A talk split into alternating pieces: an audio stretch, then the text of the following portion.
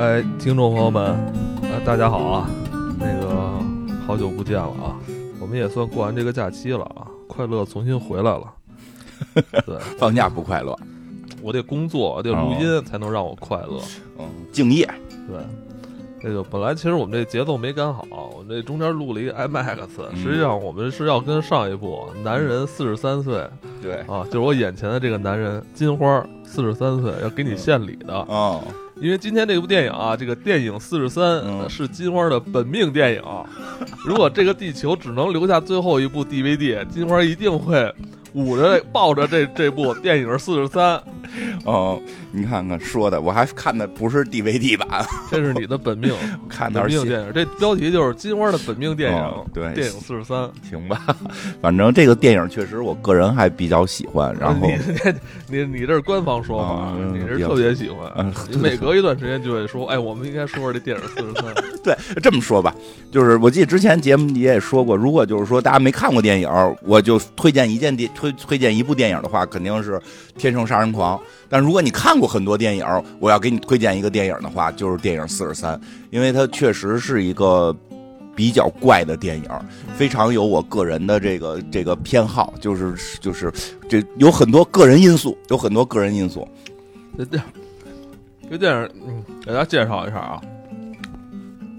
电影43是一部在2013年上映的这个喜剧电影，它是由不同的导演指导的一个系列短片，这些短片啊汇集成了一部完整的电影。对，这电影的特色就在于，它有大量的明星阵容，包括它的这种非常极端的幽默风格。嗯，当然它包括了一系列这种荒诞不经，甚至是低俗的笑话和场景，很低俗，可以说非常低俗。不好意思，我吃巧克力呢。今天吃完了。哎呀，因为太不快乐，吃点巧克力。看过他的继父图，或者他的一些继父图可能看过精彩片段，但可能又找不到到底是哪部电影，也不知道他到底在说什么。对，就是这部电影很多啊。对，我先说一下这些明星都有谁，就是你听听这个体量，对吧？这个休杰克曼啊，这个这片里最重要的一段，也是最出圈的一段，就休杰克曼13年的时候，应该还算是他这个比较高光的时刻呢。对，然后凯特·布兰切特，对吧？这个都是一线当红的男女明星，然后还有这个艾玛·斯通，就石头姐，然后还有这个超杀女，对吧？还有这个当时特别火那个叫什么？还有当时特别火的纳奥米·沃茨，然后还有这个老牌影星什么查理·基尔。然后这个理查基尔啊，对，说错，理查基尔非常多，我就不一个一个念了。对，还有最重要的，还有一个最重要的星爵，胖星爵，当年的胖星爵，对，还有胖星爵。但是那2年，我觉得可能是票房特别高的一些明星啊，应该是说有6个奥斯卡获奖者，这个和6个奥斯卡提名者，一共有12个影帝影后，然后参与这部电影的拍摄。然后导演团队呢，有很多年轻导演，但是也有非常压轴的，比如这个古恩导演，对吧？在这里边跟星爵那一段，肯定是他拍的。然后还有这个最著名的这个彼得那个法拉雷，就是法拉雷兄弟里边的这个人，他后来拍了这个叫什么绿皮书啊，得到了奥斯卡，这么厉害的一个组织团队啊，这个全是大牌的明星，然后这个有这种大牌导演坐镇，就是当时很多人就听说有这么一个电影在拍，很多人觉得哎呦，这个片是大片啊，这个片一定是震撼好莱坞嘛。但是当时这个片确实也是获得了很多的奖项啊。这个他获得了什么奖项呢？获得了2014年啊，在这个金酸梅最差影片、最差导演、最差剧本，就是剑指啊！我记得好像还有这个最差这个演员是谁的？海利·拜瑞啊，对，这片里还有海利·拜瑞啊，就是。这片就是，所以大家就很惊讶，这么多牛人为什么在一块拍了一个最差电影？其实所谓的最差，实际上对他也是一种褒奖吧。哎，我想让他出圈，就只要你看过这个片，你就能有一种感受，就是这帮大明星们，或者说真正的这些电影专业从业者，这帮高人们凑在一起，就拍了一个剑指金酸梅的奖，横扫金酸梅。拍了有点像一个那个。晚会上的那种小品似的啊，对，还得是那种内部晚会啊，对对对，就是内部的，就是他们自己年底可能也是那个找点乐儿，对，拍了一个内部晚会的、那个。这部电影这个还有后边的花絮啊，他们好多演员在拍的时候都笑场了，而且说这本儿我真演不了了啊，就是低俗的已经他们不好接受了，啊、但是。我们看到的成片也已经很夸张了，不过真的那几年，我可能现在年轻朋友不知道，那几年确实我们看了一些所谓的内部晚会，啊，有很多我们在电视上见到的一些这个平时都西装革履的啊，对，然后是这个严肃认真的，然后结果在内部晚会上喝的迷迷瞪瞪，胡说八道。嗯Oh. 脏话连篇，对吧？就是他有点这种劲头，所以这个片子我个人确实比较喜欢，而且确实我当时第一次看的时候，基本上就是，哎呦，真敢玩，真没下线，真耍流氓，就这么一种感受。后来我挺爱看嘛，越看越觉得，尤其是时代也在变化，越看就哇，有一定的预言性。嗯，这些人并不是真的只在那块儿为了低俗而低俗，他们好像在表达着很复杂的情绪。其实他的这种创作呈现方式啊，是一种比较极端的幽默吧？对，我认为是。嗯，但是这里边就会触及到一些文化禁忌，甚至是一些他们可能传统电影的一些传统界限。对，我觉得。在现在再来看，可能这部电影真的没法拍。在当时我可能是不是这个环境还相对比较宽松，啊，有可能是不是？对，放现在的话肯定会引起不小的争议吧。对，本质我觉得它还是讽刺了一些社会问题，对一些这种价值取向和对和就是感觉一些不可触碰的逆鳞。嗯，他用一种特别混蛋的方式表达出来，你说他是不是这个事儿呢？你也说不好，凭自己感受。然后有一些可能就是真的也是我自己看了之后自己的感受。就是我为什么特别喜欢这个呢？就是因为他。我特别不喜欢的那种感觉，就是一上来你就得告诉我这是一个经典牛逼片儿，你一定要好好欣赏；这是一个烂片儿，你就要批判着看。我不太喜欢这种状态，因为就好像我上学的时候考语文，最后让写你有什么感受？我按我的感受写了，老师说你写错了，对吧？我说这不是按我的感受吗？我就这感受。老师说不对，你得按那个专家标准答案。我说这不是要求写我的感受吗？咱们到底谁不懂语文啊，对吧？就那。你都是心里说的吧？真说了。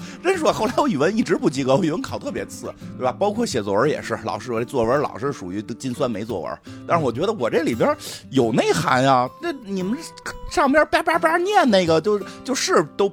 绝对正确，但是都挺没意思的呀。所以在这种感觉下，我就觉得这个片子这部横扫金酸梅的电影43确实让我会特别的喜欢。然后这个挺逗的啊，对，简单说就是挺逗的。对，而且而且可以看看这些大明星是如何演这些低俗喜剧。哎，你说这个就更有意思一点，就是像这个法拉雷最后这个拍了这个片之后没多久开始就得了这个奥斯卡，你就会有一种感受，就是放松点儿。轻松些，因为我现在有一种感觉，就是不管看春晚还是看一些电影，还是去看电影的过程都特紧张。就我不知道为什么，我觉得好多东西在让我觉得我紧张，我需要跟他们一起严肃起来，我需要跟他们一起这个进入一个什么什么仪式的状态。但是这个片儿没有，就是你看到这么有钱成功，然后艺术地位这么高的这帮人耍起混蛋来跟你一样，对吧？就这个会让我觉得特别的亲切跟舒服。这放松点，让电影有的时候可以。当年应该是一种。散焦的状态，对，现在所有事儿都是聚焦状态，就感觉全都那个汗毛得立着，眼睛得瞪着，脖子得梗梗着，对吧？哪怕你笑的时候都得这么梗梗着，哈哈哈的笑。对啊，当年社交媒体不是每个人每天每时每刻都要看的东西，当时人就是玩的东西就是比较分散，对，有玩这个有玩那个的，自己我觉得当时环境确实比较宽松，你每天是需要。找到一些快乐，哎，对，你就自己哈哈一乐就完了。所以这个片儿，今天聊，我觉得特重要，就是放松点。我们没那么多严苛的要求，不，因为从小就活在一个要求我严肃，必须要严肃、团结、紧张、活泼的一个状态下。我都不知道这前几个词怎么能跟活泼并列，对吧？我就是一个很不严肃的人。就是让你活泼的时候你得活泼，让你严肃的时候你也严肃。我就从小我就严肃不起来，我都是那个人请家长都是成绩差，我请家长就是找家长。魏胜初怎么又在学校里边讲黄色笑话的？能不能管管？成绩行，但是别让他瞎讲了。对，就是所以讲第一个，要不然我喜欢这片了啊。第一个有点黄色的这么一个小故事，第一个非常炸裂。对对对，第一个我跟你说，这片子就那个在什么这种短视频平台都经常被封。对，肯定被封。先说一下，它有一个主剧情不重要，它就是说一个哥哥骗弟弟，说有一个叫做电影43的东西，在这个互联网深处，如果你找到的话就特别牛逼。然后弟弟是一个黑客，然后特别小，6-7岁。这个倒是挺有共性的。以前的互联网老流传什么听完这首歌好多人都自杀了这种。对，他弟弟就信了，就开始找。他弟弟作为一个黑客，虽然黑客技术很高，但是老被哥哥骗，然后他哥就开始找这个片子，所以就在网上找到了一个叫电影43的啊。他找到的第一个片子就是这么一个片啊，是什么呢？那就是这个一上来是这个凯特，就是这个女主，就是 Rose 啊 ，Rose 啊，就是非常优雅，非常优雅。然后那个相亲去，然后被人就是被闺蜜介绍去相亲。其实她去之前实际很抵触，就说的这个就是这么大，这个不想相亲，没什么意思。说每次遇到可能都很无聊的人，对吧？然后人说这个人不错。这个人是一个成功男士，他说成功男士那肯定就是很有钱，然后满嘴都是这个金钱，就是很庸俗。他说没有，他说这个人也很有文化，他本身是什么的这个相关工作，也是一个很有文化的人。说那肯定就长得不好看，对吧？男的不可能这个三个要素全都有，对吧？有钱专一又帅气，说不可能。他说你看这个杂志。歌坛，他们歌坛式，但这是一个歌坛式的故事。歌坛之子，然后这个休·杰克曼，这个一看特别帅的一个男的，然后这个穿的也特别的儒雅，穿着这个呢子大衣，戴着围脖，然后特别精致。哎呦，真是这个吗？说真是这个，你去见见吧。于是他就去了啊。这个故事镜头一转，就到了一个餐厅。明显两个人聊得很好，在路上边就是肯定是约会过程非常的这个愉快，因为这个休·杰克曼确实人又帅又温文尔雅，又会讲笑话，很幽默。然后这个温斯莱特这 Rose 吧，这 Rose 也挺开心的。然后进了这个酒店，他们褪去了这个大衣，开始坐下吃饭的这一瞬间 ，Rose 发现了一个之前没发现的问题。对，因为这个休·杰克曼一直戴着围脖，我跟你说，他妈你也有这，哎，你也是特别爱戴围脖。我脖子没长啊！你是特别爱，你只要一到10月份就开始戴围脖，护嗓子。从10月份戴围脖，戴到第二年5月份，护嗓子。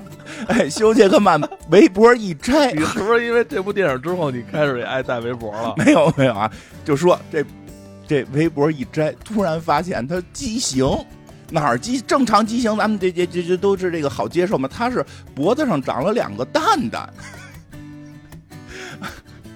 而且就是还耷拉着。应该是下巴颏，不是下巴颏啊，脖子。大家如果没看过这片儿，去可以搜一下这个图看一眼。这个确实，这个上短视频平台经常被封。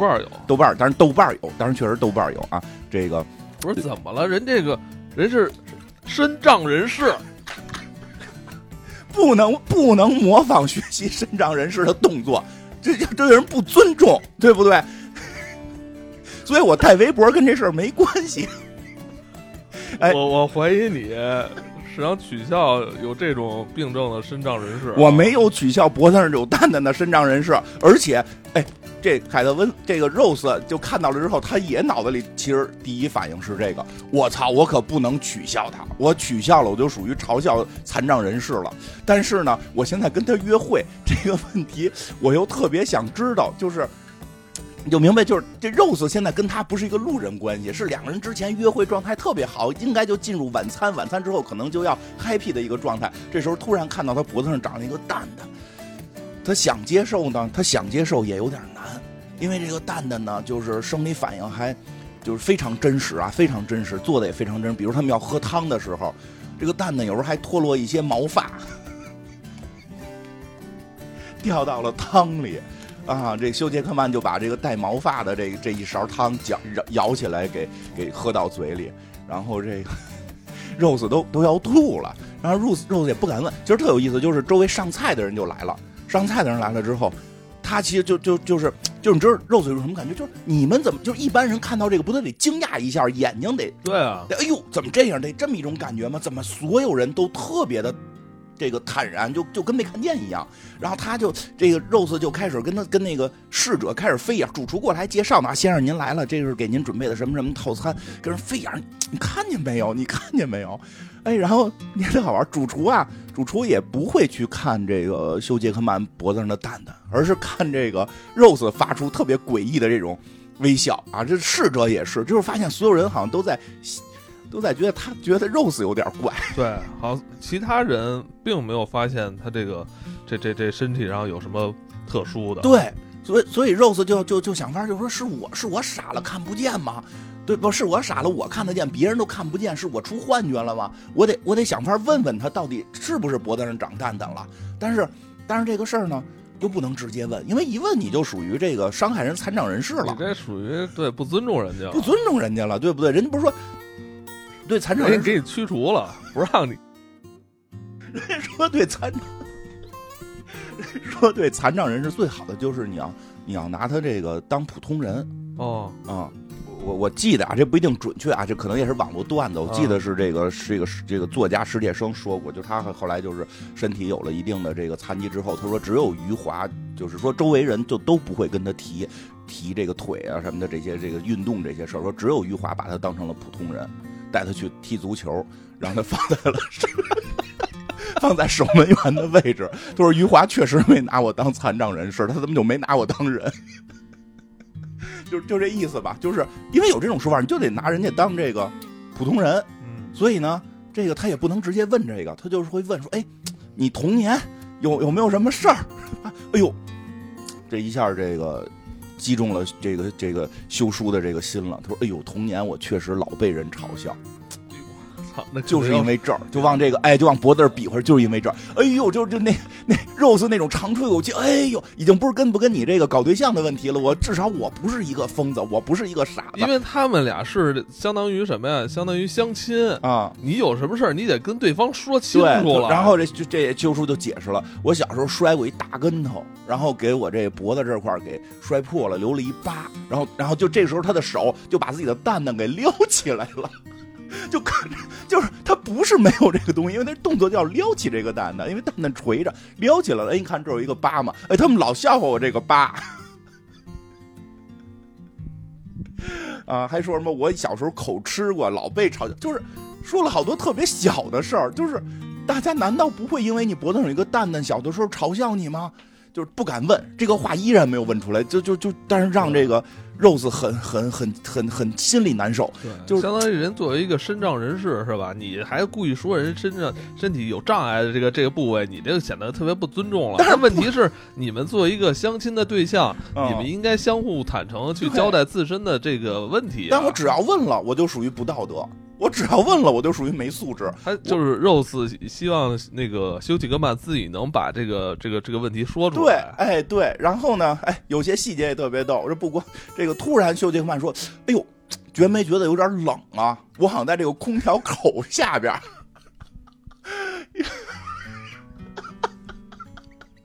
可能真就是男生能懂了，就注意点啊！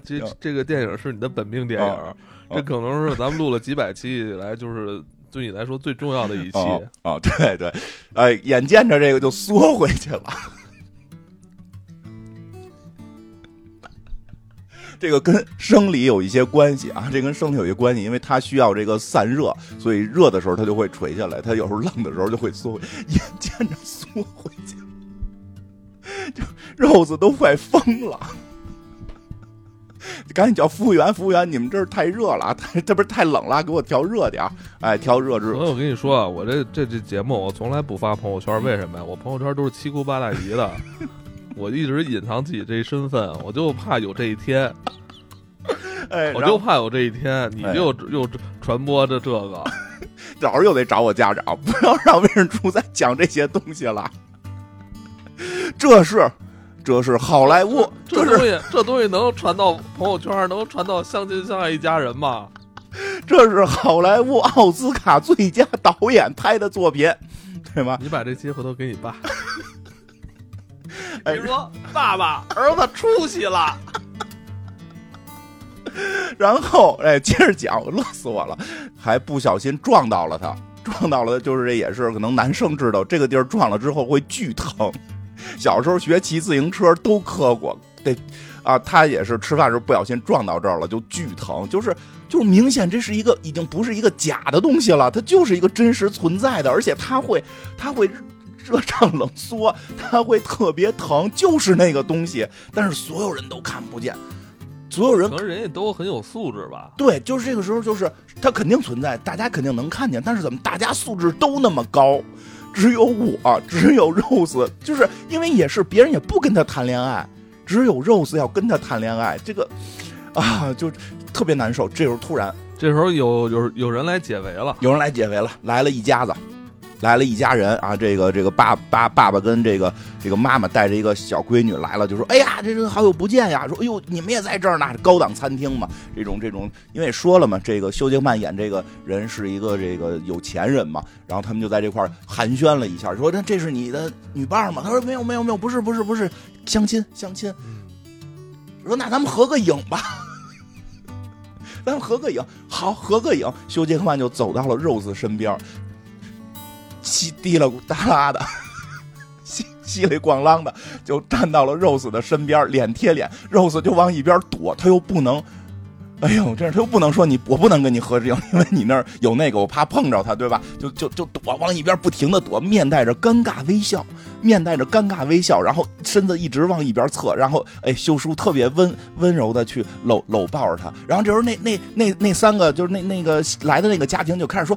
亲一下吧，都相亲了，郎才女貌的，这么好，亲一口。这以后结婚之后，这多有纪念意义是吧？他们当年第一次这个相亲，俩人就合影了，啊、还亲吻。说我没到那关系，兄弟，那这样，也别让大家这个白替咱们这个说这种，重新说吧，也别让大家白替咱们喊好，这个亲个脑门行不行？对吧？就是亲个脑门不算情侣嘛？这些西方人确实有这种亲吻的习惯，亲个脑门这是一种祝福嘛？那大家想一下啊，当亲脑门的时候，他这个脖子肯定是在 Rose 的嘴这个位置，然后他正好这个还耷拉着这个，就杵到了 Rose 嘴里。Rose 就疯了，叫喊着，实在我不能当他不存在，我实在不能当他不存在。这片到这第一个故事到这儿结束。别传播这集啊，别转发，有好多热心听众啊，一看又更新了，第一时间就转发到朋友圈啊。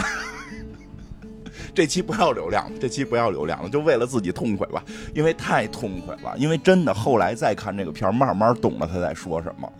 第一次看以为就是一个纯恶搞，后来慢慢懂了，就是怎么现在就是大家都能看到休杰克曼脖子上的那个蛋，但我们出于高素质，出于高道德都不说出来，谁说出来，谁把这事儿给捅破了，谁他妈就是没素质。你细琢磨，真的就这是不是？尤其今年看，这次再看，我觉得更有意思了。这事儿就搁在那儿，谁都知道这个残障人士被利用了，有人把这事儿说出来了，结果说出来这个人成了对这个残障人士进行了侮辱，对不对？好多事儿不光是残障人士，残障人士只是一个引子，好多事儿。我说几个西方这好说，你黑人这个零元购，谁都看出来不对，不能说，不能提，抢吧。你不，反正我们不是被抢的，对吧？我这黑人兄弟们拿钱去零元购之后，没准还在街头能特便宜的卖呢，我们还买去呢。我们就不说，对吧？只有这个跟这个谈恋爱的，这被抢的才可能心里难受。好，我真觉得太多事儿就是明显的搁在表面，你认真的有一个小学也是小学语文老师这个教的也是都看不见前几个字儿啊，那个你的心理想法全都不能按你心理想法写，所以真的好多我觉得在明面上大家就真的跟看不见，有时候我也不知道大家是真看不见，还是当看不见，还是他道德太高了，这些已经进入不了大家的这个视野了。但是我可能确实道德文化都相对不太高，我看到的满处，我看到的是全世界都是休杰克曼脖子上的蛋，然后他妈的大家出于高道德还得说让这个蛋贴在我的嘴上，我就特别难受，特别痛苦，我又没地儿说去，我现在说话也跟这个 Rose 似的，小小心心，旁敲侧击。哎，你以前是不是上学的时候被人歧视过呀？对吧？就是我不敢直接说你脖子上是不是有个蛋呀，因为我说了我就挨骂了，对吧？所有人都得骂我，真的特别难受。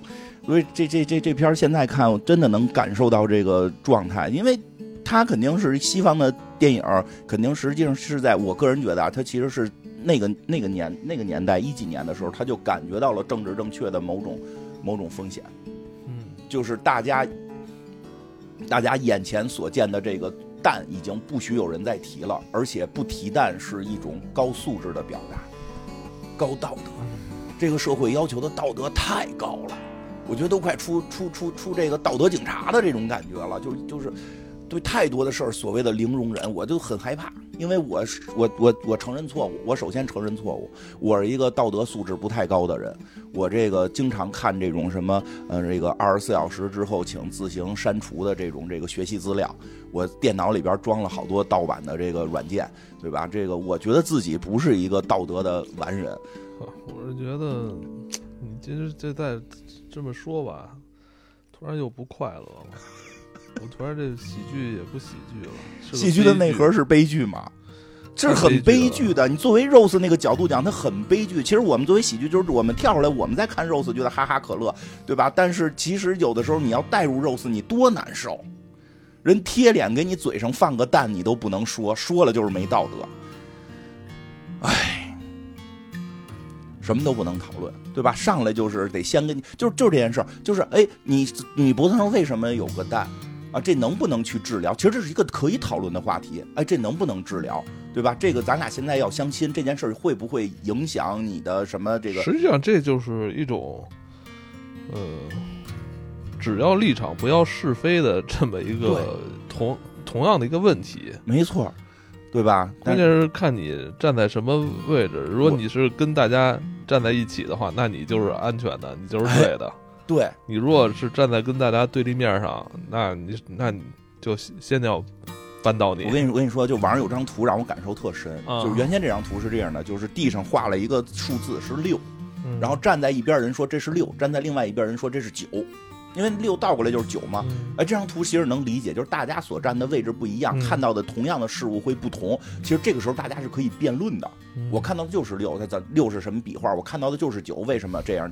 但是现在说不是，是地上有个6，这边说这是个4，那边说你妈，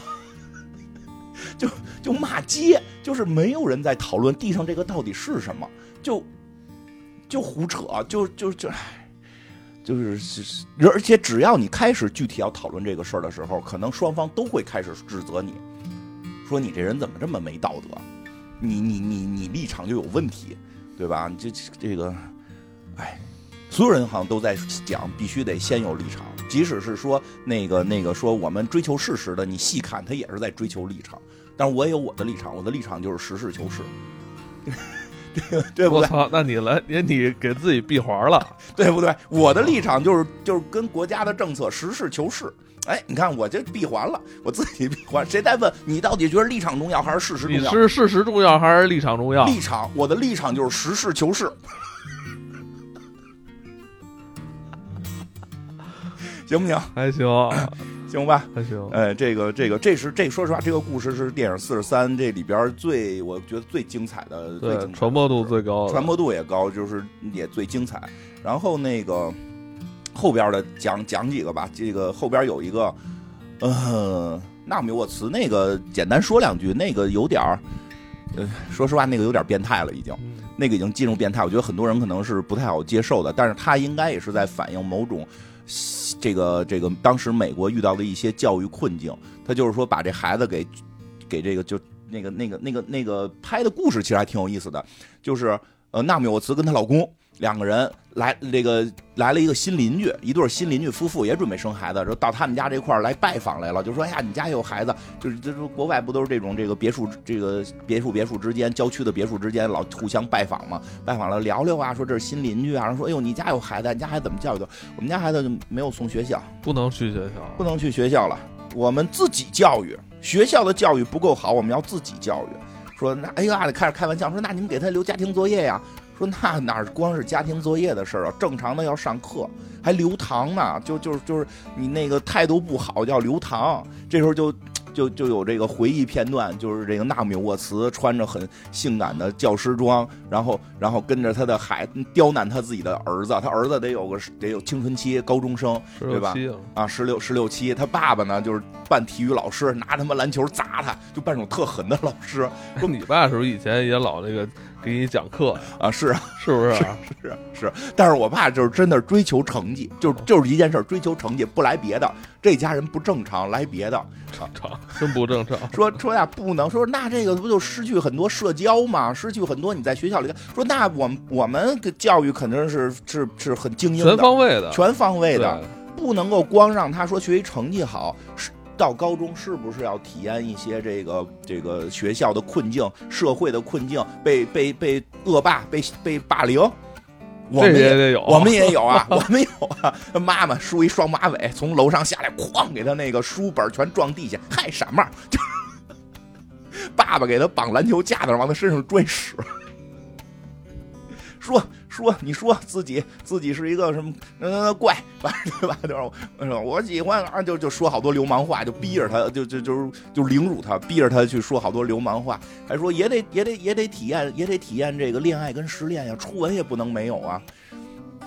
哎呀，说不下去了已经啊，反正就是他妈妈跟他那什么，他妈妈跟他都正常，他爸爸后来也坐床边说的，其实我喜欢男人。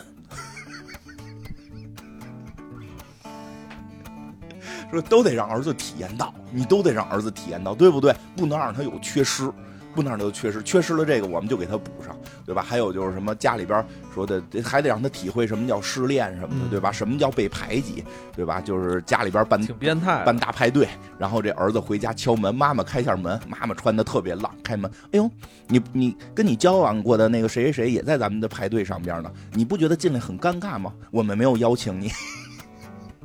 就是，然后最逗就是这个来的这个新邻居都听傻了，就是这一家子是疯子吧？不正常吧？他说：“那你儿子现在怎么讲？说现在在写作业呢，可能马上就下楼了。”哎呦，他儿子就下楼了，特别正常。说：“哎，叔叔阿姨好。”说：“这是咱们新邻居，叔叔阿姨好。那个爸爸，我那个爸爸妈妈，我现在去想出去一趟，我应该去哪个餐厅，跟我哪几个朋友一块玩，玩了之后我大概几点回来，可以吗？”这一下，人家新婚夫妇这个新邻居就放心了啊！儿子培育的还行，确实挺正常。说可以去吧，注意安全。说那个好的，那我跟我女朋友那个一起去。这个时候，到了一个储物间，把他的女朋友抱出来了，一个拿墩布做的，头部还贴的是他妈妈的照片，然后就开始腹语，和我妈妈打招呼，阿姨好。我们不会太晚回来呢，太怪了。其实我估计他是在去，真的，因为我知道有些，就是会就是这个话题，可能我们感受不到，感受没那么深，但我也听说有的家庭会要给孩子挫折教育，说家里可能比较的富足，这个要给一些挫折教育，就直接上强度，是有这种，也挺吓人的。而且有时候包括学校这些霸凌，其实也存在着各种的问题，就是不好解决现在，对吧？就是到底这个在学校里边，你是要给它做成温室的花朵，还是做成这个更早的接触社会？其实对于孩子的心理辅导是一个很重要的一环，哎，挺难的，挺难的。但是这个真的挺有意思的。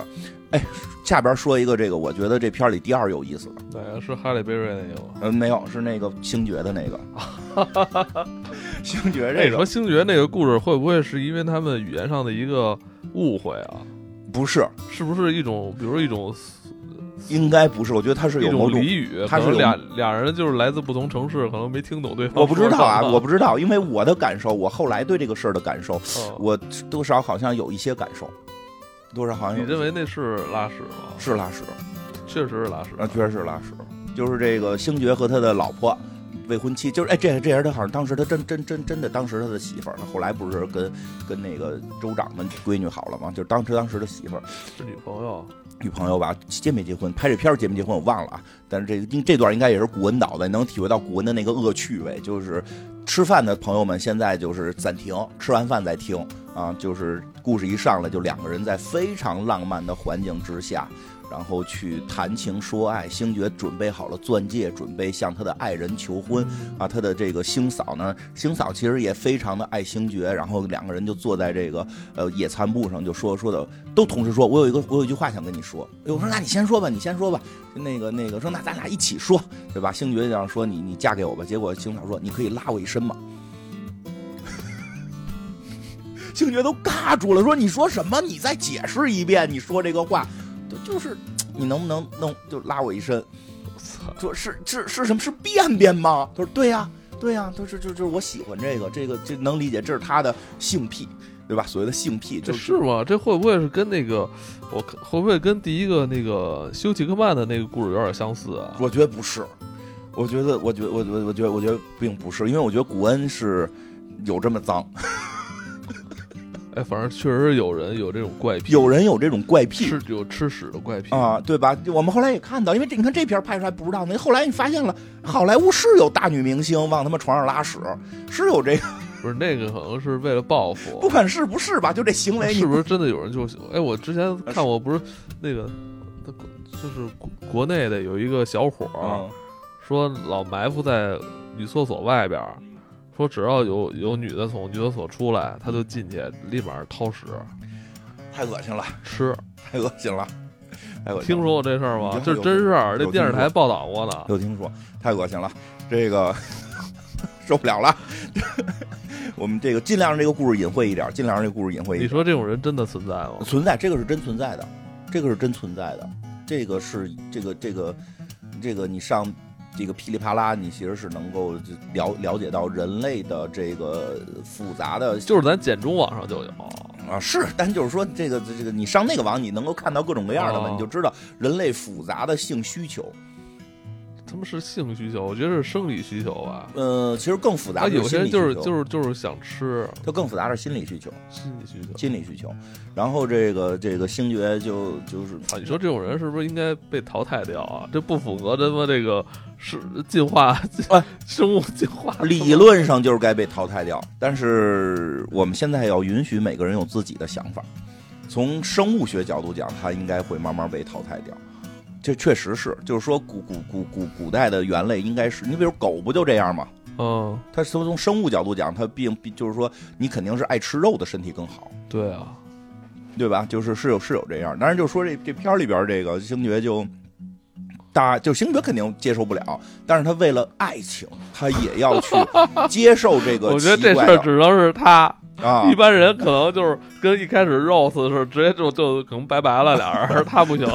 对，但是他真爱啊，所以其实他连绿皮肤的女人都爱啊，对，粉皮肤的、绿皮肤的都爱，什么色儿吧，蓝的他都爱，蓝的秃瓢还说人眼睛大呢，对吧？就眼睛真黑，对吧？就是这个事儿是什么呢？其实就是有一个很复杂问题，就是你的感情相爱之后，你的性癖如果对不上，其实也是一个。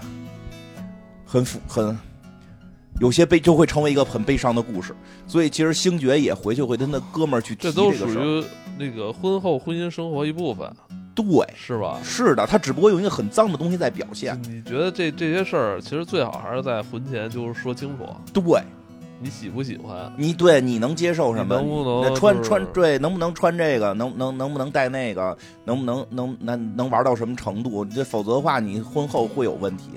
但他我觉得里边是有一些跟这个相关的内容的，所以他们婚前就说完了自己的这个癖好之后，星爵是一个相对 normal 型的。你要是婚前说这会不会让人觉得很下流啊？哎，问题就是很复杂。如果你不说，不是婚后更麻烦吗？对吧？就是可能这事儿就糊弄过去呗，然后糊弄一辈子。然后或者到了多大岁数憋不住了出去找，就不是就更乱套嘛，对吧？反正我个人是建议热恋时期人不是。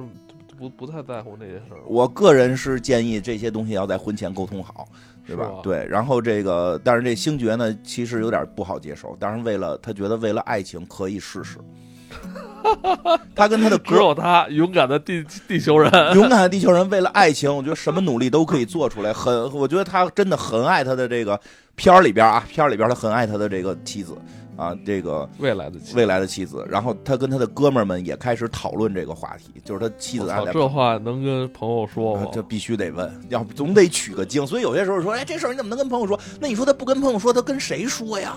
他总得找地儿取经，问问这事儿我该怎么办？我到时候他就很担心，我到时候如果表现不好怎么办？真是，而且他一看是初婚是吧？他得问是不是每个结婚之前是不是都这样？对，而且万一我第一次没表现好怎么办？造成心理阴影了，以后都不行了。其实你琢磨它里边，它其实是有些别的隐喻的。对不对？就是这个星爵看着这角色，他不是一个特别玩的特花的人，他就问他那几个玩的特花的朋友是都有这一出。哎呦，他有那朋友也接受不了，听着都恶心。有朋友说：“哎呦，你可抄着了，这哎呦这个太棒了！”就这个这种很常见。说，而且我给你推荐，你应该吃哪种泻药。然后从兜里拿出来说：“你就到时候喝这个就行。”那然后旁边朋友都傻了，说：“你为什么平时带着这个？”我们出来聚餐，你为什么带着这个？就可见有人会有相匹配的这个爱好的。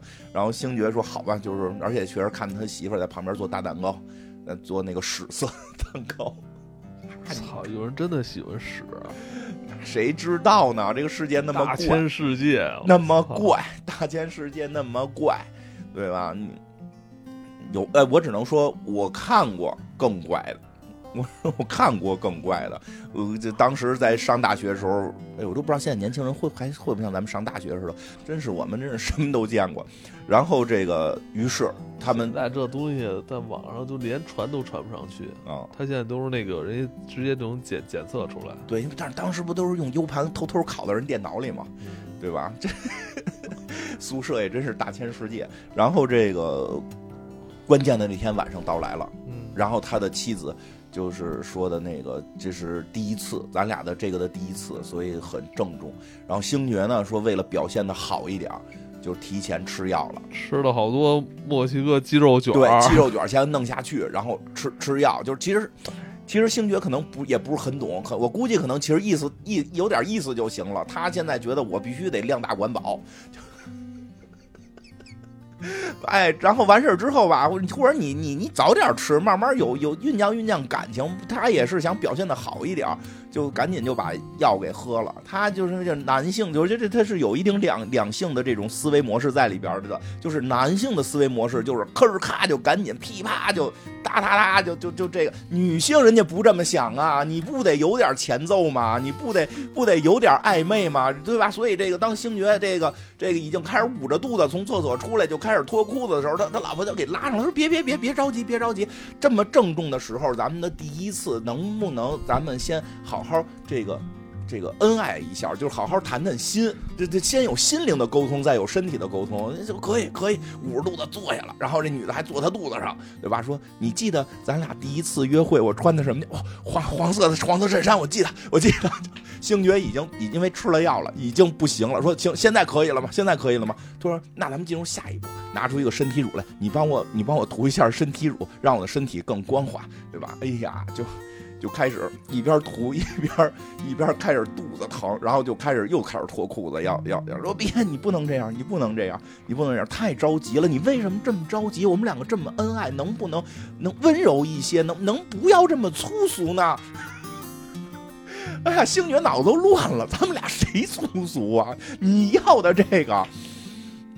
最后星爵实在受不了，就开始真的说我不行了，我实在受不了，我忍不住了，裤子已经开始脱了。女的急了，跑了啊！耍流氓，这本来很好很美好的第一次都被你破坏了，然后就跑出去了。星爵拿着钻戒撇了着往外跑，因为肚子已经受不了了，撇了着往外跑，别跑，我是想求婚，我爱你。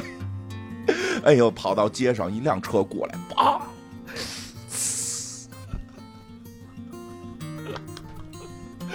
哎呦，当他妻子看到这一切啊，这个时雨降下的时候，跑过去看着，指着这一片一片，说的这些都是你为我准备的吗？都是为你准备的。你不是喜欢想要这个吗？我太爱你了，我太爱你了，星爵。就是虽然就是后边没说完的意思，就是虽然第一次你表现不是足够好，但你为我准备了这么多。就挺有意思吧。两个人最后在这里拥吻在一起啊，那个车的挡风玻璃上还雨刷器还刮了起来，滋滋一点也刮不掉。哎呀，其实挺有意思，他其实真的是会去，也不至于到讨论的层面，但是他去展现了两性关于性的这个复杂的程度，以及有特殊性癖好之后这个沟通的这个成本。挺有意思的，我反正我是建议大家在婚前一定把这个事儿沟通好，甚至在你建立男女关系，比如说两个人基本要建立男女关系，基本你别是说我刚认识3天我去表白，然后问人性癖是什么，这个夸张了。就是说，比如两个人已经基本上确定，能感觉到两个人差不多快好了，这个真的是应该需要提前问一问的。问完之后呢，也去找，哎，其实关键这事儿出在哪儿啊？你觉得出在哪儿？那傻逼朋友上。是吧？那傻逼朋友出那个主意太他妈狠了，循序渐进，这事儿得循序渐进，慢慢培养，不能一上来就给你玩这么大的，对吧？这个，那就是说好的解决方法就是这短片也是一个挺这个粉碎三观的一个，对对。所以我建议什么？这个事儿呢，跟你的另一半多沟通，跟朋友之间呢，别听损友的那些主意，有的时候。不一定对你好啊，不一定对你好。反正这个真的贼有意思，这个故事，而且包括它中间那段，就是那个男的那个思维模式，就是赶紧的就要完成这个事儿。但是女生是需要有很多情绪的培养，然后这个前边的一些这个对吧？对不对？这得互相的这个体谅啊，互相体谅，理解对方的身体。但是所以这也是这篇一种感受，其实他会把很多。一般片子里边不爱去讨论的性的东西直接拿出来，我觉得你也挺爱讨论这个。我很爱讨论，我承认我很爱讨论，对吧？我上中学时候就爱讨论，因为原因很简单，当我知道西方文艺复兴的这个始作俑者是一本色情小说《十日谈》的时候，你我的意思说你很喜欢讨论屎这东西，我不喜欢，你可别再给我造谣了。性癖可以聊，屎我真是接受不了，我特别接受不了。行，金花不爱聊屎，对，不爱聊屎。那个，因为是这样，有的时候吧，人你说，其实你看。其实有很多作品也在隐晦的去表达，这个片儿只用很直白的去表达，比如说就电影什么饮食男女，其实人就是这样，就是吃饭和这个对吧？传宗接代的对吧？这不人类可能是复杂了一点，动物是真纯粹为了传宗接代，人类传宗接代完了这事儿也不能停，对吧？这个钱钟书老师不是说嘛，我们人类是这个什么？这个四季发情的动物，四季发情的两足动物，这个你确实很难避免，尤其是有时到了爱情层面，可能光去讨论一些更这个美好的东西，你也不能忘了身体本身的这个诉求，这个事儿还挺重要的。我那天看了一个短视频，我觉得挺有意思，他说有两种对于爱情的表达，一种是大脑爱上了人，一个是身体爱上了人。大脑爱上人就是说啊，你也喜欢这部电影啊，你也理解我想表达的东西，这些都是肤浅的爱。然后身体表达的爱情是可以抱抱我吗？当然，最美好的是两者都有啊，最美好的是两者都有。所以后边还有一个片子，这个是这个阿里贝瑞那个没到呢，石头姐那个。啊，石头姐那个中间我就不多说了，因为她那些话真的几乎说出来就这集你就见不着了。但是我觉得我必须得说演的真好，她演的什么？就是石头姐是一个太妹，然后她的男朋友或者说前男友是那个超市的一个收银员，然后用那大喇叭正在。我觉得这集不是还挺浪漫的啊，就是很浪漫，我很喜欢。就是他在用那大喇叭在广播说这个什么优惠政策什么的。这个时候，这个石头姐到这块那个付费，突然发现交钱，突然发现是她男朋友。两个人在这块就是讨论了一下分手之后的一些感受，当然都是关于那方面的，而且动作也都比较下流，手指头杵人嘴里。但是石头姐，我必须得夸一下石头姐，这个演技太好了，说这么胡说八道的话在里头。对，然后说下流话，说下流话，那大眼睛眼泪啪啪往下掉，就那种情绪，那种失恋的情绪表演的特别好，但是又是说的那种特胡来的话。然后这个片我觉得后来特关键在哪儿，就是特别你好像就喜欢这种女的。确实还天生山好像也是，对，是有一点。然后这个苦寻这样的女孩没有苦寻，不用苦寻。就是这俩人说了这么多流氓话之后，这个还是掰了，然后女孩跑掉了，然后这个但是他们说这些话时候不是都正好对着那麦克风说吗？所以全这个超市人都听见了。这时候都是老头老太太，对，是晚上，都是老头老太太这儿买东西呢。然后这些老头老太太全过来看这小两口在这儿说呀处呀什么的，这个了。然后之后大家就女孩跑掉了嘛，老头上来说句话特别，我觉得特有意思。老头上来对着麦克风跟大家说的这个大概意思吧，是什么是爱情？就是我跟他第一次在互助会相遇，他隔着裤子给我撸了一管，说如果这都不算爱，对吧？还有什么可悲哀？然后这个跟这个小伙子说，你追去。说那我上班呢。然后突然旁边大娘说，我能替你看1个小时。另一个说，我替你看1个小时。然后大家就轮番替他看点，他出去追这个石头姐了。就是这故事很简单，但是真的会让人有一种，这叫话糙理不糙啊，就是这种特真实的话糙理不糙的这种浪漫感。当然如果大家特别追求那种什么智性恋，这可能对这个没什么感受。什么叫智性恋？就是只靠大脑恋爱吧，就是喜欢对方的智力什么的这种。我不知道，就这意思吧。但是这个你不得不说，你爱情最后终究会有身体的接触和这个。但是这种人现在不崇拜你说的这个，啊、现在都崇拜这种啊。是什么呀？啊，我都没是神嘛，那种啊，那种不食人间烟火的啊，对，是那种、啊，对。但是我确实承认，我是一个脱离不了肉体的人，吃饭什么这些东西，我觉得这是人作为人的一个你怎么说呢，就是很难改变的东西吧。就跟但是你不是也最近改变了吗？改变什么了？你因为肾结石，最近不是喝了1个月的那个白开水，就是饮料没停，只是白水增加。真的，我也想起其实这些话题只是他表达的。你什么？你不是什么大夫不让你喝甜饮料？没不让，就是说你白水不够，把白水量补够了就行。啊，就是你想白水量不够，它不就稀释了吗？然后还是不够疼，反正过2年做手术去，你再多喝点石头给你撒出来。然后对，这就是这意思吧。然后真的想起来，像倪匡的那个卫斯理的袁振霞系列里边，其实也有过类似的表达，只不过他们表达的会更文学化，就是真正那种什么高级的外星生命，然后能够去让你脱离你的肉体，纯精神状态生活的时候，最后袁振霞接受不了，抛离不了。这个饮食男女，这个他也觉得作为人抛离这个，你很难再说你是不是一个人。所以有的时候我觉得我们太多的时候抛离了饮食男女去讨论问题，真的就是讨论的不是人的问题，是吗？我觉得就是你抛离饮食男女，真的讨论的已然不是人的问题了。奥斯卡最佳的导演，这帮好莱坞奥斯卡最佳的这个演员，他们也真正在用他们这种。反正这出片说好像这个本身也没奔着票房，然后这个什么也不高，叫什么片酬也不高，大家还是想去表达这些，真的挺有意思。当然也有传说有些人是被骗进来的，比如说有人说看海利拜瑞来演了，他们想跟海利拜瑞演，所以就被骗进来。我觉得他赚了。因为海利拜瑞，讲讲海利拜瑞这个吧，因为中间好几个故事有的跳过去了啊，就是海利拜瑞这个。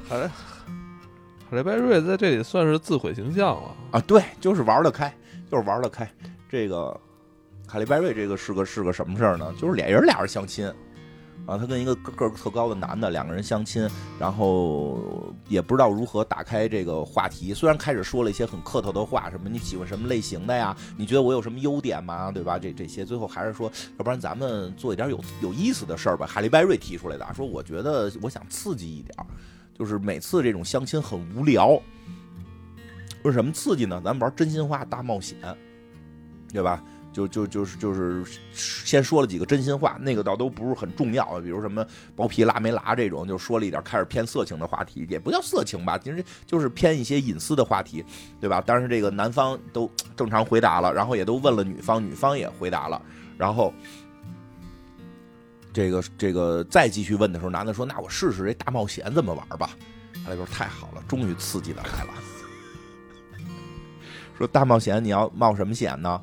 卡里边说：“现在你不是要冒险吗？我提一个要求啊，你看对面了吗？有一大壮男，你过去摸一下他屁股，你摸一下他屁股就哎，你就算完成这个冒险了。要你敢去吗？我才不他妈玩真心话大冒险呢，没意思。哎，然后呢，这个他就这男的就。”海利·拜瑞，你想想海利·拜瑞这颜值，对吧？因为一上来说，他说你这颜值怎么还用相亲软件嘛，对吧？这海利·拜瑞确实黑珍珠啊，什么这当时怎么形容他来的？那个缎子一样的皮肤，对吧？就不可能不去做这个冒险，就去了，真的摸了人屁股一下。人那边是一大哥，俩人正穿着大皮褛，俩人正聊呢，让你摸屁股，他妈臭流氓，给他打了，给男的打了，给男的打过来之后，这男的就特别难，就是。就挨揍了肯定不爽嘛，什么你这么出这种瞎逼主意，然后就说现在那该你了，你玩真心话大冒险，你玩什么？他说那我也大冒险吧。说行，来冒险，对吧？我能让他冒什么险？说看没有，旁边有一个开生日派对的一个盲人小孩儿啊，周围坐着一家人，然后这个可能是这个现场还要给他送蛋糕、吹蛋糕，对吧？这盲人小孩这么多，他亲戚都正常都能看见嘛。他肯定要吹蛋糕，你过去趁他吹之前，你给他那蜡烛吹灭了。这好像还行，那太欠儿灯了。你是觉得不挨揍就行了？问题是人家不是那个也是盲人吗？看不见吗？这不是就显得更讨厌吗？这不得给驱逐出境吗？对吧？这海利·拜瑞过去扑一口，真给人吹了啊！他也是尴尬了半天，给人吹了。小朋友就真的就是他吹完之后，小朋友看不见，小朋友还吹一下呢，然后周围所有人都尬住了，也不能告诉小朋友说你没吹灭，被他们旁边过来一怪阿姨给吹了，对吧？哎，然后这个时候两个人就开始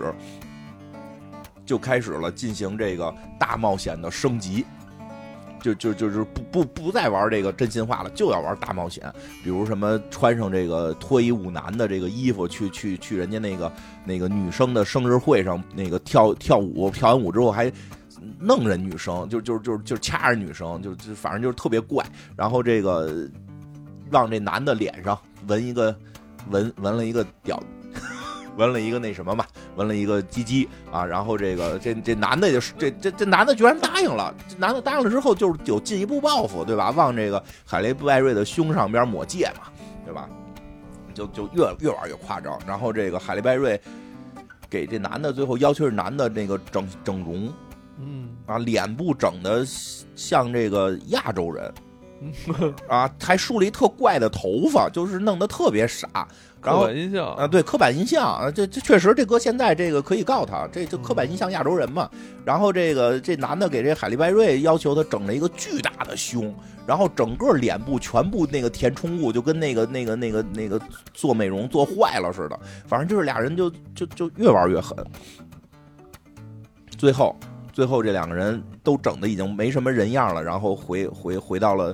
回家之后，这男的给这个海利·拜瑞送到了家门口，然后说的：“你看咱们都玩这么大了，是不是咱俩就能在一起？你也回家了，我是不是就跟你进屋？”海利·拜瑞说的：“挺可惜的，因为我不太喜欢亚洲人，因为那不已经被整成亚洲人样了嘛，真告他现在应该。”然后这海利·拜瑞进屋了，男的。特别的茫然，现在这个特别奇怪的造型，脸上还被纹了一个鸡鸡，然后突然门开了，海利·拜瑞光着一个巨大的，但那个胸是假的啦，就是后来做的硅胶的，就是巨大的一个胸，说的，但是我觉得这个胸不能浪费。没这片这段其实说实话，我觉得我看不出他要表达什么来，就纯国乱。但是呢，我觉得去年有了一些感受，什么呀？就是他们玩的这个真心话大冒险这个游戏本身的一些质疑。什么？这种游戏吧，其实有一种说法，我也是去年有才听说的，它叫模仿类性游戏。什么意思？就比如说，我曾经有一天夜里就接到过一个女生的电话，真的假的？真的，没跟我说过吧？我没跟你说，好多年前了，女生电话问我是不是叫魏任初啊什么的，那个我想认识你，你能不能来哪儿哪儿哪儿什么的。哟，挑逗你啊！啊，我特别机警，有可能是钓鱼。对，我特别机警，我跟你说，你就穿上自己的预备好的胶衣了，然后准备出门。没有，我就不信，我就不信。我说，你说你把电话留下，你到底是谁？我就一直在询问他是谁，让对方给挂了。事隔2年吧，我有一次见着我表妹了，就跟我表妹就也是干表妹，就原来的一个邻居聊天。然后就说那天晚上我接电话，他就开始乐。我说你乐什么呀？他说我们玩真心话大冒险，我一朋友输了，我把电话给了他，我让他打的。我你特别后悔当初没去。这不是他告诉的地址也是个假地址。你准备好的交易也浪费了。就是其实这些游戏真的会伤害人。不是，我觉得挺点无聊。是的，他会伤害人。要么是伤害像我这种，就是像这个故事里边，就比如说那个瞎眼小孩被吹了，那我确实那一宿我都琢磨，哟，谁给我打电话呀？到底好多年前，我操，你都一直以为是一个暗恋你的人啊？对，那会儿我还没做节目，那会儿我要做节目，我可能还猜测是不是个这个听众打的，对吧？没有，那会儿我默默无闻，大学刚毕业。哦，是那么早呢？特别早，大学刚毕业，连工作都还没找着的时候。不是刚毕业就结婚了吗？那刚毕业这是就有个1-2年的得，刚毕业啊，刚毕业那会儿正跟我婶儿谈恋爱。什么你婶儿？怎么还比我小一辈儿了？叔叔的媳妇儿叫婶儿，为了装年轻愣可小一辈儿，你真行。就是这个。其实是会有时候伤害人的，不光就是开始你真的伤害到你了吗？不至于伤害我，但就是伤害就是你的一个美好的憧憬就是破灭了。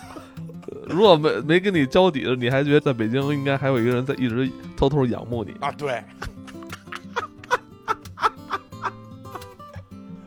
对不对？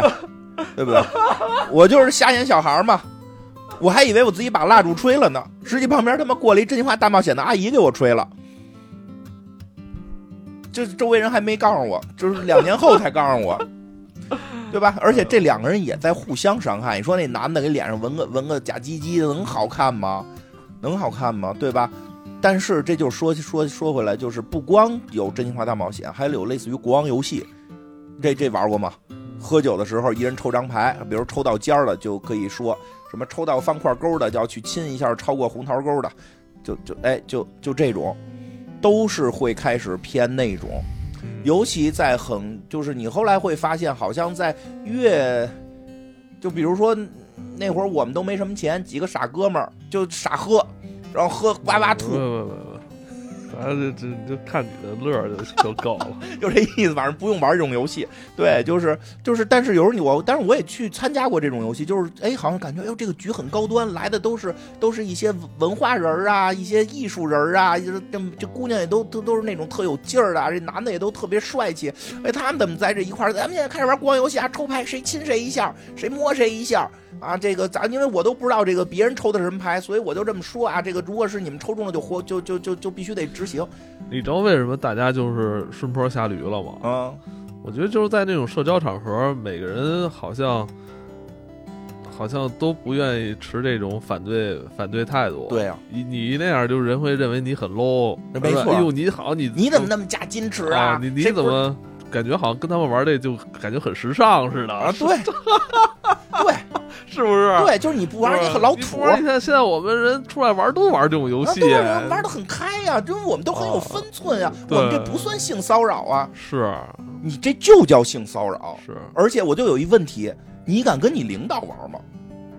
比如说这，没准领导叫他过来玩。哎，没错，都是领导叫他玩。对，而且有可能在这种聚会上有一些位高权重的人。哎，他们带着玩，而且比如说这里边要让他做，而且就是就举一个例子，比如这里边坐着张艺谋跟陈凯歌，你抽张艺谋亲一下陈凯歌，你敢说吗？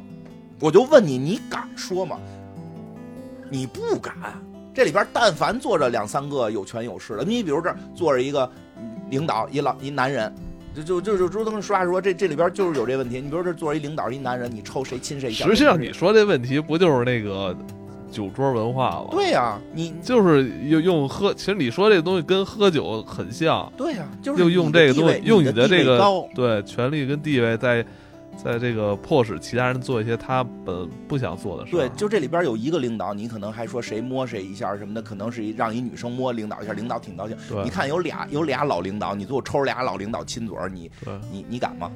你不敢。你这就是一种高位对于下位的这种性压迫。没错。但是居然有人会堂而皇之侃侃而谈，我们这是一种很有分寸的性模拟游戏，真的。哎呀，就在那一刻我拒绝糟粕。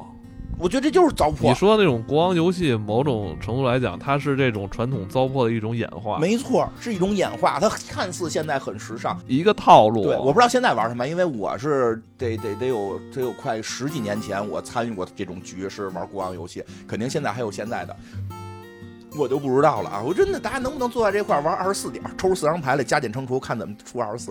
玩名气27，大家提高一下数学能力。不能就要玩这个，但是这种事儿就是一种上位对下位的压迫，对吧？当然这个片子里边并没有这个上位对下位的压迫，但我确实也觉得类似于这种游戏本身就是会对人进行有某种伤害。对，你比如说毫无意义，你是情侣俩，你俩可以玩，但凡这个你是一个正常社交场合，我还是挺拒绝这些东西的。收手吧哎呀，然后看看还有这个还有好几个，但是你说这种事，反正现在也不太存在这种，就这种问题现在少了，因为大家都在网上。然后那个我再简单介绍几个吧，还有超杀女演那个，其实也挺有意思，讲的这剧情不说，但说一下它那个主题特有意思，是一个女孩，就是10岁多一点的女孩，超杀女演这小女孩演的这个角色，我想他们也真是耍得开。那会儿超杀女成年了吗？没成年，没到18，肯定没到18，估计就15、16。演的这么一个角色，去这个男同学家玩，然后他需要爸爸来接嘛，就等他爸爸接他的时候，他跟他男同学确实也产生了一些小的情愫，还亲了个嘴什么的，就很正常。结果男同学的哥哥出来，然后调侃他们，出了个什么事儿啊？其实特简单，就是超杀女来大姨妈了。但是超杀女这个角色应该是第一次来大姨妈，然后呢，全屋的这个屋子里边，这个他男同学的妈妈没在。然后来接超杀女的也不是她妈妈，是她爸爸，所以这一屋子里边就是有她的男同学、男同学的哥哥、男同学的爸爸和她的自己的爸爸，这4个男人对于这件事儿都束手无策，以及不知道该怎么处理，然后就乱成套了。就是最小的那个男生都不知道有这种事儿会发生，认为这女生要死了，然后他哥哥知道这个是大姨妈，但是不知道该如何处理，也不知道家里边妈妈的这个相关的卫生用品放在哪儿，然后这2个。中年男人在一块儿就干起来了，也不知道为什么就打起来了。然后最后超杀女急了，说我只不过是来大姨妈。我觉得这个短片还挺有现实意义，而且挺有教育意义的。对，就是很多就是对于那个女性的关注啊，就是没错太少。我跟你说这个问题出在哪儿，这是典型的这种叫什么大男子主义吧。没错，这是特别重要的。我觉得这是一个批判男权的一个特别好的一个短片，而且这个批判的点特别对，在哪儿？他不是说这几个男的不好，这几个男的其实还都是想帮助这个女生。他爸爸过来以为是什么欺负他们家女儿了，就要干架什么的。你们怎么能拿番茄酱涂我闺女的裤子上？对，这我他妈没涂，我涂了，打你呀！就。然后他那儿子在旁边，他要死了，流了好多血。然后哥哥说啊，卫生棉条在哪儿？拿那个擦锅的海绵，这个行不行？就是你知道问题出在哪儿吗？就是说实话，确实社会在进步了，知道对女生应该进行这种教育，因为这个女生并不是不知道，这个女生门儿清怎么回事，所以最后她女生急了嘛，说我只不过是第一次来大姨妈，能不能让我就是回家让我妈来处理这件事儿。其实这件事儿特别好解决，对，你就是你给他找件衣服，然后送他这让他这个记在这挡一下，赶紧回家，赶紧回家就完了。对，其实或者岁数快到了，提前都准备好。而且就是还特别逗，有一个细节，最后就是他爸爸，就是这女孩她自己的爸爸，这女孩要坐车回家嘛，爸爸接她来了，然后问这家说你就是怎么说来说，你们这儿有没有什么塑料布？快给我那车座垫一下。就。哎，真他妈讨厌这帮男的！我跟你说问题啊，确实还是这句话，这些男的他并不是不好，并不是坏，也都想帮助这个女生。问题出在哪儿？对于很多说这个女生这些情况，他不教育男生，他认为没必要教育男生。这社会是由男女共同构成的，很多时候这个女生可能会在一个就是身边是男生的情况，这个男生如果不知道，也会出现很大的问题。就这些事儿，应该男生也教育，但是哎呦就。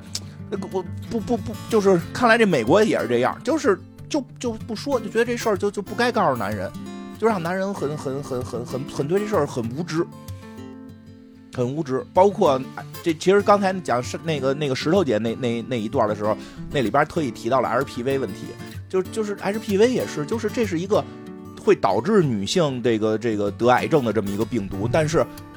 很多时候就是对女性说，不对男性说，因为男性他是那篇这篇里还特意说了，男性说我只是携带，我不会并发。这你得让大家都知道怎么回事，而且大家都去治，就是很多问题是女性的问题，得让男性知道怎么回事，不教育，完全没教育，对吧？如何使用卫生巾，如何使用卫生棉条，我觉得都应该去进行教育。我操，你怎么着？有广告？没广告，这时候真的应该插入一个广告。这时候真的应该插入一个广告。这个问题很复杂，我就不在这多说了，因为这个我家里边都是女孩，这个还说我那天那确实，你说带他们出去，我现在也不能跟他们住，一般现在还能单独带孩子出去玩，现在也不行，嗯，是对吧？确实是。然后这是差不多吧，这个，哎，但是不知道为什么这篇看的时候还挺乐的，但为什么这两天太 emo 了？就是因为还是那句话，他的喜剧内核都是悲剧。最后一个吧，讲讲最后一个都出了字幕之后的啊，那个女生叫什么来的？忘了。就那两年其实都挺火的演员，对，伊丽莎白·班克斯，这女生在那几年还挺火的，不过她没演过什么特别大的制作，但是她确实还挺火的。他这故事也挺他们可乐的，就是而且这一集是用动画来做了一个角色，是一只猫，啊，就是说是这个简单说吧，就是这女生跟她的未婚夫两个人很恩爱，结果但是发现他们家这只猫特操蛋，他们家这只猫是一个卡通形象啊，就是这个做的有点超现实了，就是这只猫特别喜欢自己的主人，不希望自己的主人跟未婚就是跟他的未婚妻结婚，以至于这只猫会。趁家里边没人的时候，对着主人的泳装照，它主人是男的啊，这猫也是个公猫，对着它泳装照就做一些非常猥琐的事情，都被这个女的看到了，所以这个女的跟这个猫之间产生了一场战争。这个猫也挺狠的，因为是个卡通形象的猫，他们随时就能拿出枪来这种，而且就是每次这个未婚妻去指出这个猫有问题，这个猫都会装作很可爱，然后嘟嘟嘴，嗯，就那样，然后。男主人就会说没问题，但是男主人依然表达出了这个对这个女生的爱。这女生说了说你就是猫跟我之间只能选一个。男主人说我真的很爱你，这个猫我可以就是搁到别人家去养。哦，这猫就急眼了。哦，猫急眼了，最后就要杀这女的。这女的最后，毕竟她是只猫嘛，所以这女的还是比较能站的，拿着他妈板锹打这猫。这猫在他妈公路上边，就是他妈这个一直跟球似的，就抽它，啊，一直抽到了一个生日会，抽到了一堆小朋友的生日会上，他在暴打这只猫，但这只猫装作很可爱，然后大家就周围的人就急了，就说你看一个女疯子啊，在他妈杀一只可爱的猫猫。这个猫猫的主人看到了也惊讶了，当这个女生要解释的时候，周围的这些小朋友们群起而攻之，把这个女人摁倒在地，抽她揍她。想这家里要想养宠物一定得商量好，如果这家里有人不想养或不喜欢这个猫啊，不喜欢狗的话，真的别养，这个确实别给这个家里人找事儿。养宠物是次要的，家庭的这个和睦幸福才是首要的。对，真是。而且是吧？是，而且我觉得这篇到最后那个场景是找事儿了。我觉得这篇最后那场景是最有意思的，就是没人知道这只猫对这个女生做了什么，因为这猫就是拿枪要杀这女生的，没人知道这只猫对这女生做了什么。但当大家只要看到这个女生在打这只会装可爱的猫的时候，就会用他们的拳头去打这个女人，去用最暴力的方法给她摁在地上，打出血了。对，不是这两年不是就最近嘛，这经常什么事件反转啊，反转再反转，哎，最后就反转到就是已经没有人想讨论这事儿，因为所有人都被打脸了。最后这件事儿就销声匿迹于在这个互联网上。哎，哎，对，就是这只猫。之前这些事儿就是这只猫，是不是？就是这种，这个世界就像休·杰克曼脖子上的蛋蛋。我们都看得见，但我不能说。有好多这些这个可能位高权重的媒体，一有点什么事儿，他们先下场，先就是调查调查。对啊，上几个调查记者，这事儿归不归你管？对吧？调查就没有了。不是上来要表态，上来要先调查调查他为什么打这个猫。什么事儿都是一上来要站队表态。这小朋友们就这片里这几个小将上来给这女生打得呼呼冒血。因为他打猫了，他肯定就不是一个爱猫人士，不是爱猫人士就没有道德，他就不是好人，对吧？也不知道他们看得见看不见休·杰克曼脖子上的蛋，就这片痛快。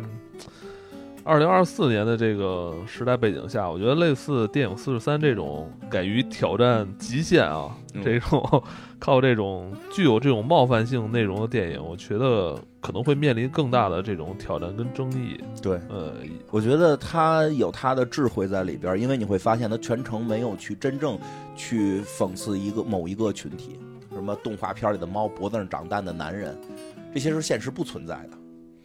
但是你好像又从中看到了什么，我觉得这个是他高明的地方。但凡他那个第一个休·杰克曼是一个什么没有腿不能动，摇着轮椅上来的，那可能就完蛋了。他就得是脖子上长蛋，大家觉得很荒诞，然后也不会有人对号入座，就相对安全。这个猫最后是个卡通，它都不能用个真猫，它最后如果用一个真猫也出问题，对吧？真正的动物保护人士就上了，对吧？这用的是一个卡通猫，但听说现在有的动物保护人士，所以说这片其实并没有引起太大波澜。